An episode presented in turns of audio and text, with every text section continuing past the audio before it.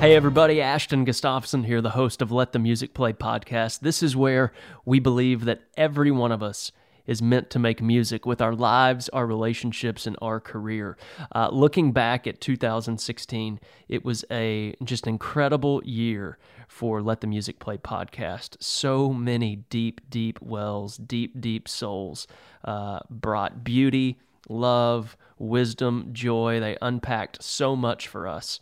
Uh, and I just wanted us to revisit uh, some of the highlights of some of those interviews. So, this episode today is just going to be some snippets uh, from some of the beautiful words that were exchanged, the wisdom that we can take with us as we move into 2017. That being said, enjoy these words. Thank you for joining us, and Godspeed in your music making. The mystery is is that the infinite love that is the architect of our hearts has made our hearts in such a way that nothing less than an infinite union with infinite love will be enough for us. A lot of people have asked me, what does let the music play mean to you? Uh, it means to let go of cynicism, it means to let go of pessimism. Uh, it says we're not here to compare, we're not here to critique, we're not here to defend or offend. Um, there is a cosmic song at play and we want to play a very small role in it. We want to play our little part. There's a garden growing, and we want to be just a little flower there. That, to me, is what it means to let the music play. I need for there to be a couple moments of silence every day where I can be reminded of who God is. And, um, and essentially, what I remind myself is that um, there's nothing I can do in the course of a day to earn more love there's nothing I can do in the course of the day to squander or ruin his love for me. And so at that point, then I'm free, right? I work hard or play or rest or try something new and fail, but, but my worth isn't on the line then every single day. And so for me to start the day in silence is one of the most important practices in my life.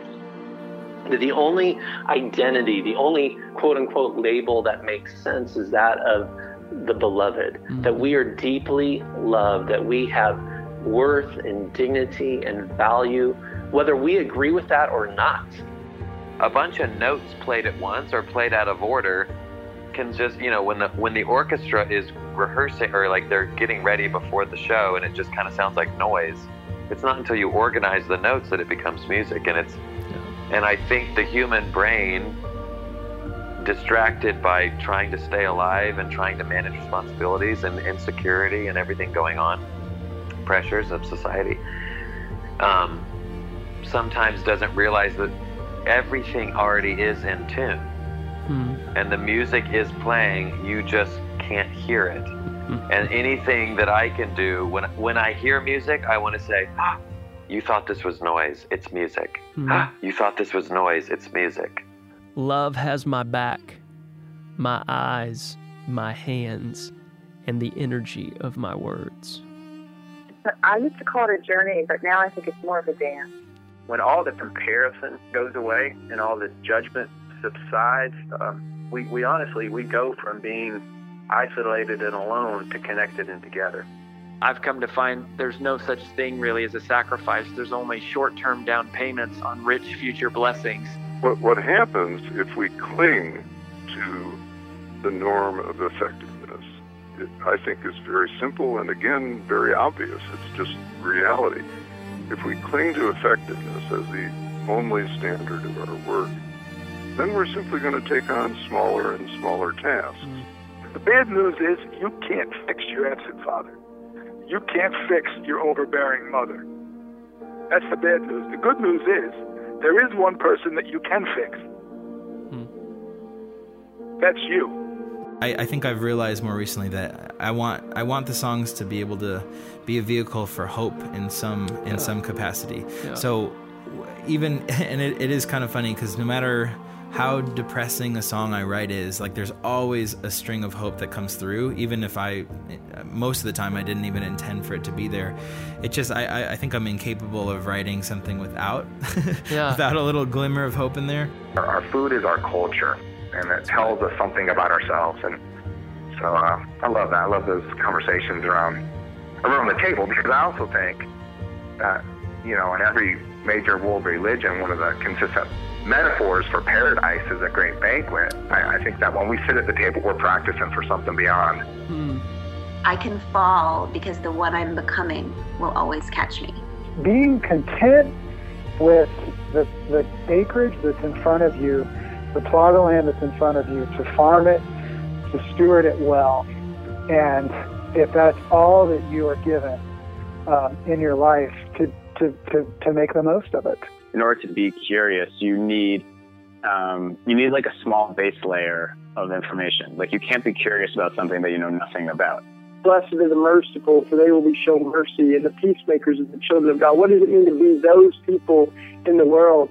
So then you end up having folks that are asking a whole new set of questions. And uh, I like how Frederick Buechner says, so we've got to take our deepest passions and connect them to the world's deepest pain.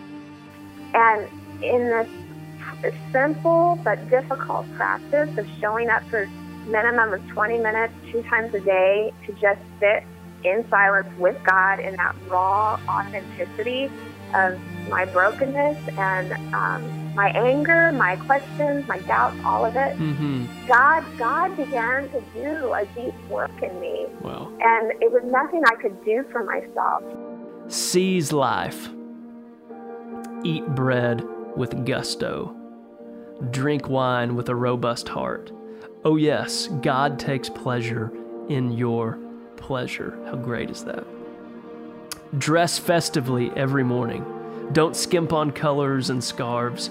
Relish life with those you love each and every day of your precarious life.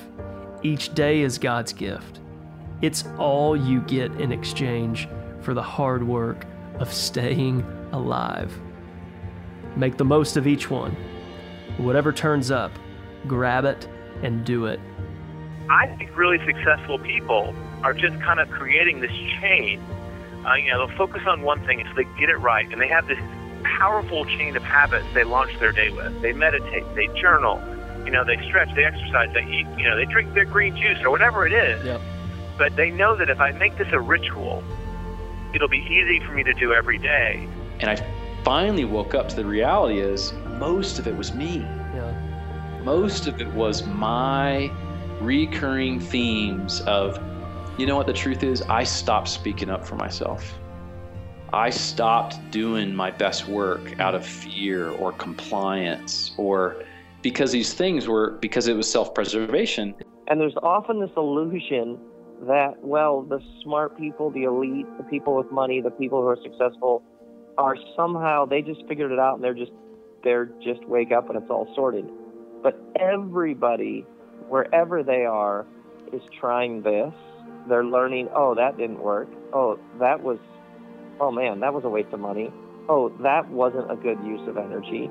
You know what I mean? Yeah. Like yep. everybody has to know that wherever you are, whatever you're doing, no one has attempted you before. Friends, we are traveling together. Throw off your tiredness. Let me show you one tiny spot of beauty that cannot be spoken. I am like an ant that has gotten into the granary, ludicrously happy and trying to lug out a grain that is way too big. You know, it wasn't that the ground became holy, it's that the ground was always holy. Yeah, and and what you eventually see is the whole world is the burning bush. The, the oh, burning wow. bush is the metaphor for everything. You know, that it's all blazing and not destroyed. But most of us can't see it. When we do learn to see it, mm. we take off our shoes and mm. kiss the ground. Yeah. It's hard me of stars before you left. How light carries